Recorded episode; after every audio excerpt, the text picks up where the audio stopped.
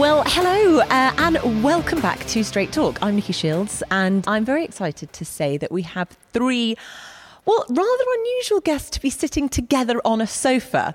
Now, for those of you watching, you might spy a familiar face. um, for those of you listening, I'm going to reveal who we are with. So, we have a racing driver, we have a romance novelist, and we have a movie director and writer. Now, you can probably guess if you've seen, we have Nick Heidfeld in the house. How you doing, Nick? Hello, I'm fine, thanks. Good to see. Former Formula One driver and Formula E driver for Mahindra, and now actually test driver and reserve driver for Mahindra. Yeah. So keeping busy. Alongside him, we have Paige Toon, who is a very talented romance novelist who's sold over one and a half million copies. That's amazing. Welcome. Thank you. Thank you. Thanks for joining us. Thanks for having me. Everyone's thinking, why do we have a romance novelist here? We'll get to that. We'll get to that. and then finally, we have Manish Pandey, the film producer who brought to us the magnificent Senna movie and, uh, and another one too, which we can discuss in a minute. Welcome, Manish. Thanks How for having you? me. Great. So obviously, why have we got them all here together on the sofa? Because we all love racing! Yay! so really, we're going to chat today about our love for racing. Where does it come from? Why is there so much romance around the world of motorsport? Nick, we're going to come to you in a minute because we know you. Everyone knows you. Well, they should do if they're listening to this anyway, uh, or watching. But Paige, let's have a quick chat with you because for those of you that don't know, tell us a little bit about who you are and what your connection is to the world of motorsport. So my dad, um, my dad is a racing driver. Was a racing driver. He's obviously still with us, but um, but he's retired now. His name's Vern Schuppan. He he won Le Mans in 1983. That was his his biggest claim to fame.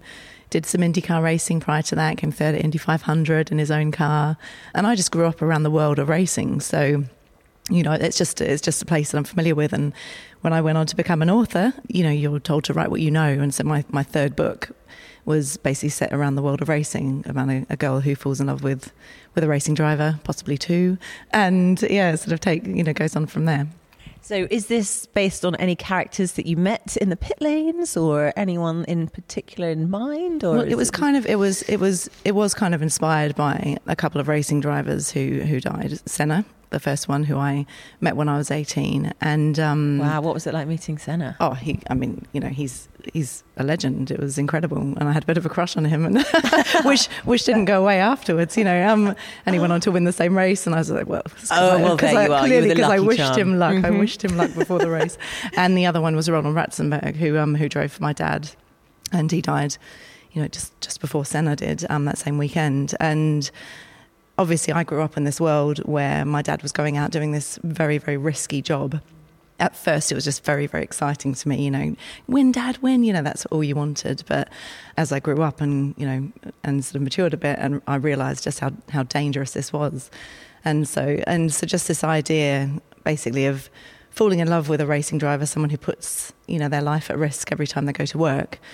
You know, everyone loves a bit of jeopardy. You know, it's the idea of loving what you possibly can't have or might lose. You know, don't take that for granted. And I just thought that would be a great and a great setting for a story. You know, Chasing Daisy is all sort of is told all around the world. You know, and on the Formula One Grand Prix circuit, and so it's just you know very very glamorous with, and it's just a very ordinary girl basically who um you know who goes and does this very glamorous job. You know, told in all of these different locations around the world for these two hot drivers. so, kind of the world of motor racing gives you all the ingredients that you need to create that incredible story. Yeah, absolutely. Um, For this particular particular book, absolutely. And obviously, you know, you still have this love of motorsport today. I do, yeah. I still watch all the Grand Prix and, you know, still go to the British Grand Prix. My dad's usually over. Oh, My mum and dad, you know, we go and camp out on the BRDC sort of campsite, which is right in the middle of the track, which is amazing. Poor mum and dad end up on a blow up mattress, which is a bit unfair. We're wearing our camper van, but Brilliant. they're I good it. sports. They're good sports. I know it's not fair, really. Oh, how things have changed, probably. it wasn't like that when he was driving in Formula One. No, exactly. Yeah, no, he'd absolutely be in the be in the posh hotel, but Oh, he doesn't mind slumming it so much these days. It's Yeah. um, it's good fun. And just going back to when you went to the Australian Grand Prix when you're 18 years old, kind of on the grid. I think we actually, you have, or maybe it was photos from another race, but we're actually, I should probably explain where we are. For those of you that can see and are watching us, uh, you can see we've got the Mahindra car behind us in a studio, but the studio, we're actually at the offices of LAT. Now, they have the world's largest collection of photos from the world of motorsport. No less than 26 million photos, an incredible archive. And we've actually been fortunate enough to just before, well, just as soon as you arrived, we had a quick look in the archive, didn't we? Yeah, and amazing. found some photos of yeah. you as a little girl with your father. Yeah, how cool is that? Me and my brother, it's so cool, so cool. God, they have so incredible array of photos back there. It's just amazing and so well organised. I mean, they literally yeah. found it within 30 seconds. Oh, completely. We were just we walked in and yeah, the second I said who my dad's name was, 10 seconds later, he's up on the screen and oh, yeah, and lots of lots of photos I haven't yet been, been, archived. You know, which is amazing being able to flick through those and just see him with his big 70s sideburns and, and stuff like that. My mum with her giant like glasses, sunglasses. It's, it's amazing. The first thing I did was I had a quick search for Dario Franchitti, who is three-time Indy 500 winner and the commentator for Formula E and a colleague of mine, and uh, I found these hysterical photos of him. He must have been about 18 years old. I sent them to him, and he was like, "Oh wow." That's me in the first suit I bought from C&A for 90 quid. and I wore it to meet Jackie Stewart. He's still got it. so, oh my God, what a story. but tell us about uh, books that you are, or a book that you're currently writing, or anything that we can sort of get excited about. Well, it's not set in the world of racing. um, my la- but funnily enough, you know, my last book that I've just, um, which came out earlier this year, is called If You Could Go Anywhere. And that's because racing is not as dangerous anymore, which mm. is obviously a, a, good thing. But um, just in that search for jeopardy, you know, I ended up writing about base jumping, which is another extremely dangerous sport. You know, and I think it, there is, like I say, that's something that sort of romanticism about you know, kind of falling for someone who does something very dangerous. You know, the mm. idea of losing, you know, someone like that. So it's not it's not allegedly about base jumping if you read the blurb, but yeah, there's that's like a bit of a, a sort of twist in the in the story. Wow, what's it called? It's called If You Could Go Anywhere. If You Could Go yeah. Anywhere. Brilliant. Excellent. Well, we look forward to having a read of that as well. Thank you. Thank you, Paige. Now, Manish, on to you because. I think most people know you as the man that bought us Senna, which was an absolutely phenomenal success. Um, obviously, we've heard from Paige about the kind of ingredients that you need to, to create a, a fantastic story. What is it that made Senna so incredible when you were writing it?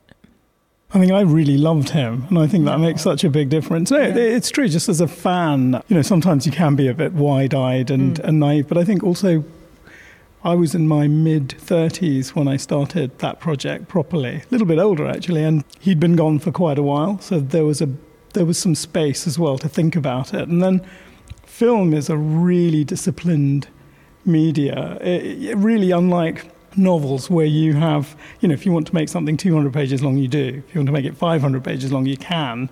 And actually, you know, if you're Vikram Seth, you can make something 1,000 pages long and, you know, people, people will read it. In, and I, I also remember when we were working on Senna, at that time, feature docs were quite new, and we knew we had about 100 minutes, which means about 100 pages of screenwriting time. And there was so much archive to go through, so many potential stories to tell, and so you know you start off with this kind of undiluted love and passion, but also there's a very technical side to um, to screenwriting. I'd actually written three romantic comedies for working title by that time because I, I, was actually a rom com writer. But you, what I love about this is you weren't always a rom com writer, were you? No, I trained as a surgeon. Actually, I Which did. Is yes, incredible. yeah. No, you but were, you know, you trained yes, and was, you yes, were working as a yes, surgeon for a while. Yes, yes, very much so. And, but I think you know your passion eventually comes out, even if you're a good Indian boy who's the son of a surgeon, it, it, it, does just, it just finds its way. And I think, I think actually something quite telling about it. I'd written those rom coms for a company that just produced rom coms like Bread and Butter, but actually my first produced film is something that I'm even more passionate about than you know than, than the writing um, you know that had paid the bills a little bit before.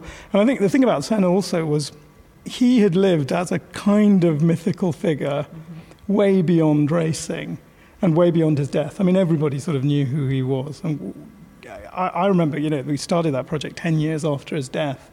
And when we'd finished the film, I, I was invited um, to lots and lots of things, and people's memories, a little like yours. The, whether you liked him or not, you were always touched by him. People really felt for him. He, he produced emotion. And we went to the um, 20th anniversary of his death at Imola, and the crowd at the 20th anniversary of his death, I mean, the 25,000 people turned up. And that's a power of filmmaking as well as the power of the man, because we just sort of reminded people who he was and of his life as much as his death. Exactly, and the importance that he had on the world of motorsport. Yeah. Nick, I've got to ask you. So, would you like Manish to maybe write a film about your racing career? Well, if if you did a film about Senna, I think it uh, wouldn't really fit to do a film about Heidfeld. You've been too mean, he's- modest. He's an icon and is somebody who I would have loved to met. Luckily, I Mm. met some people who knew him, and Mm. he just has so much charisma. I mean, you watch him in many scenes that were also in your your film, and uh, it's just amazing the amount of power and passion he had.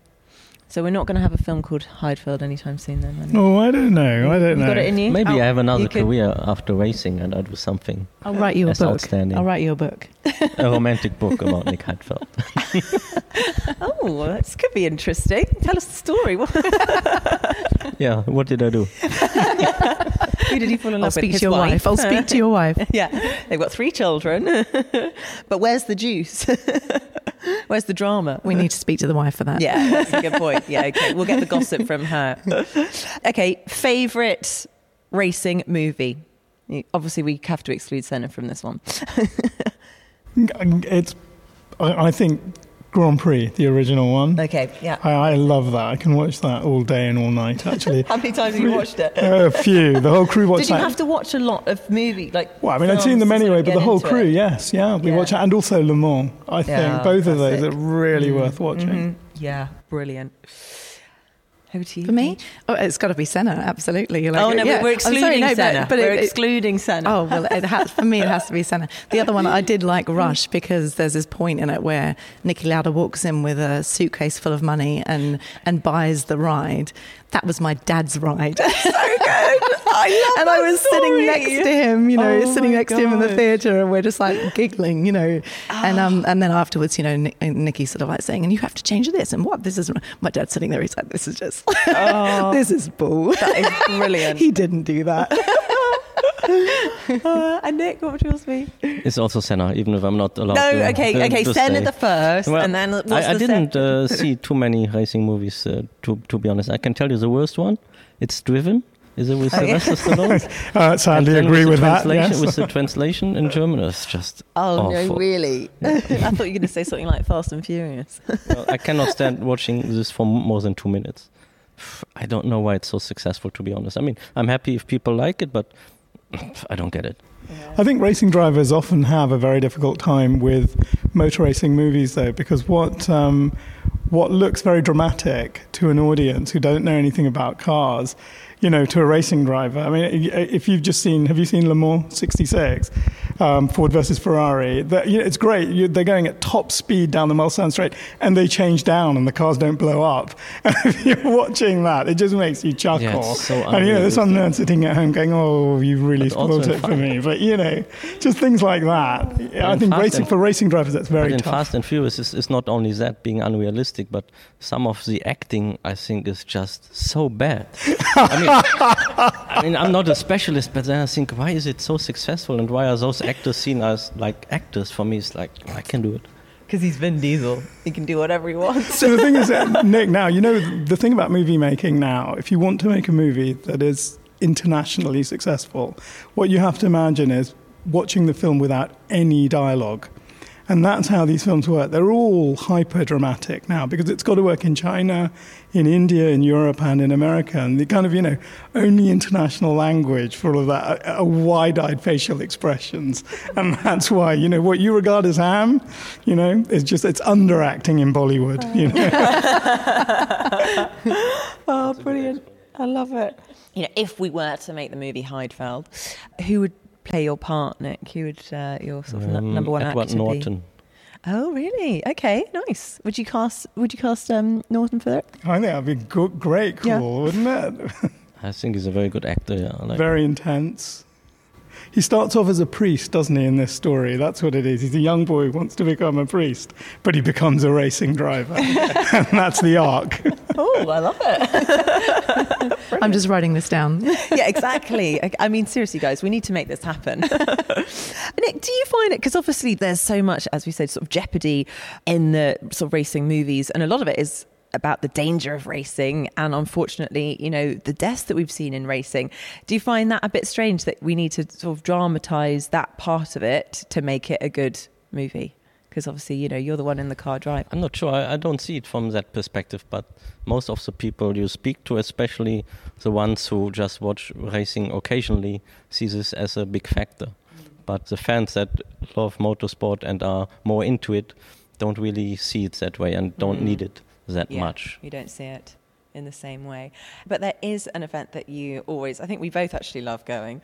Um, although somehow Formula E loves to make sure it clashes the calendar with Goodwood Festival of Speed, which is always such a great event for fans, motorsport fans, and, you know, obviously all the sort of glitterati from the world of motorsport are there. What is it that you love so much about going? Yeah, Goodwood. Actually, I will go again this year, even it's on the same weekend as uh, New York. Ah, But, how are you uh, managing that? Well, Dilbagh, our team boss, also likes Goodwood a lot. I think we first went there like three years ago. Mm. So uh, there's not much convincing needed. And uh, I will drive this car and I will drive the Battista probably as well. And this year, for the first time, I will most likely have my family there. Oh, Hope- that's lovely. Is that that the the first time that they're going? Yes. Oh, amazing. Yes. And I mean, I, I'm a car lover, and uh, obviously I like motorsport, and the amount of cars you see there is just outstanding. For- In my eyes, you don't get that anywhere else.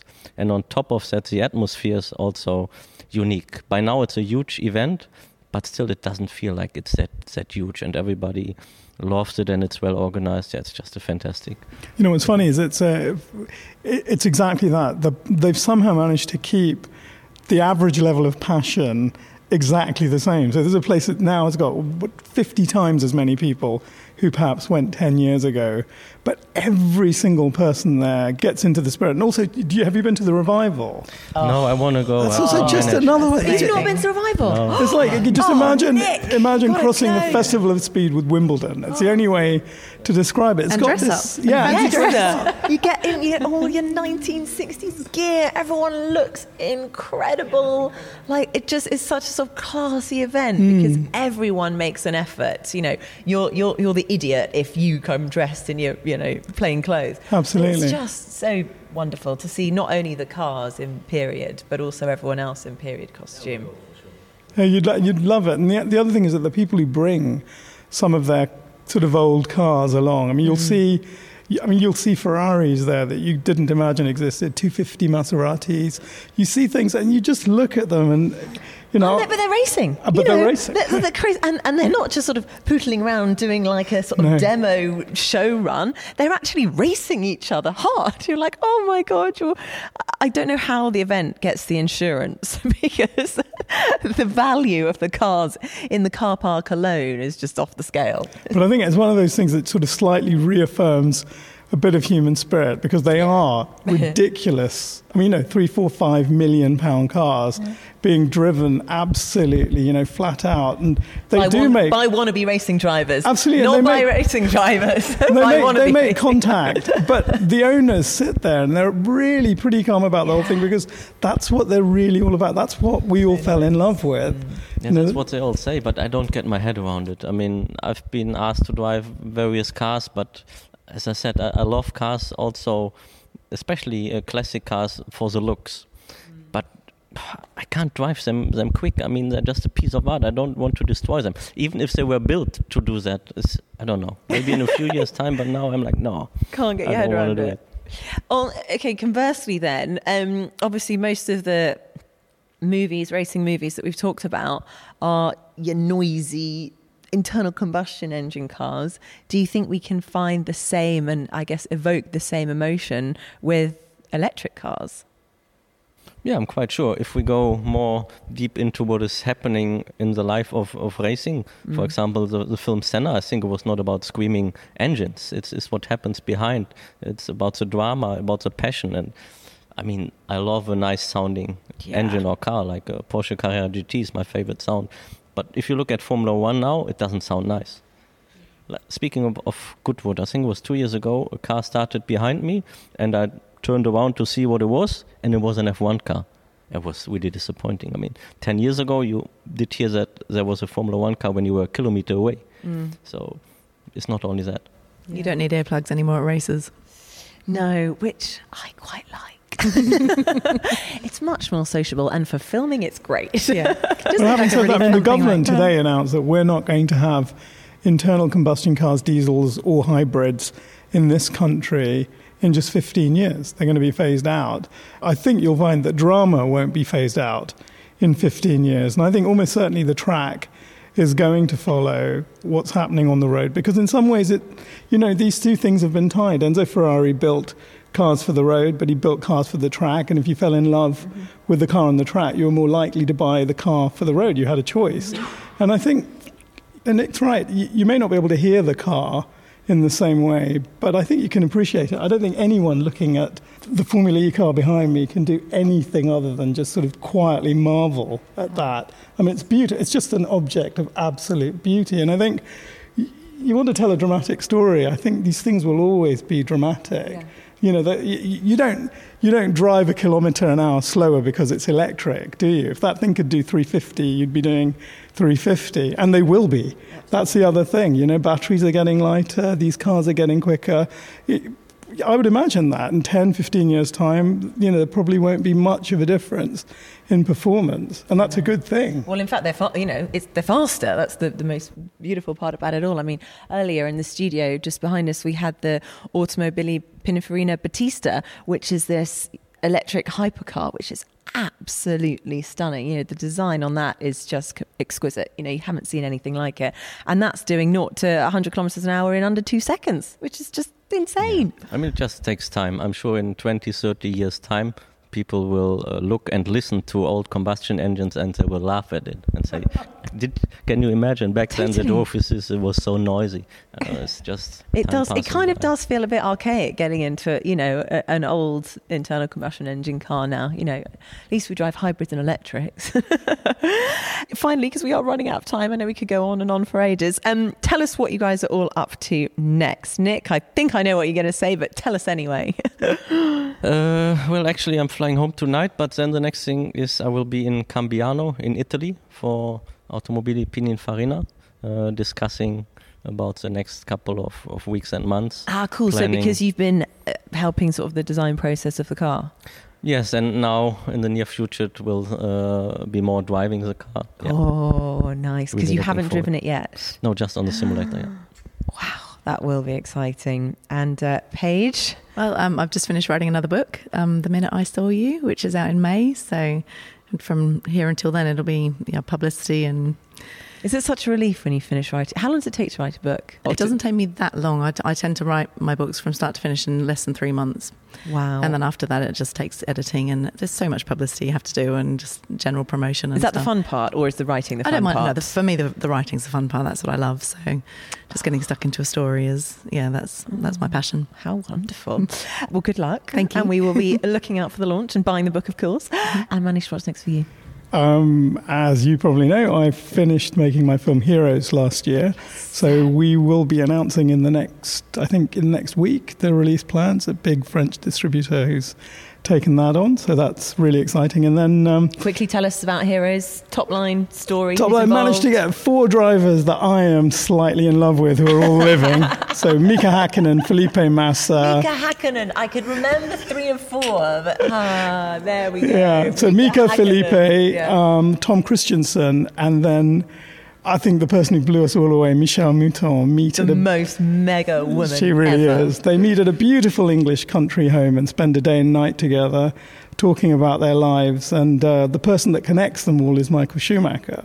So as they talk about their lives, we use a lot of archive to illustrate the highs, the lows, but also sort of tell a proxy story of Michael's life. And I think the best thing about it for me is that when people who are really successful in life look back at their lives, the highs and lows professionally quickly vanish and it really becomes a very personal story.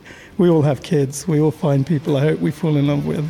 We have our ups and sadly we have our downs. That's life.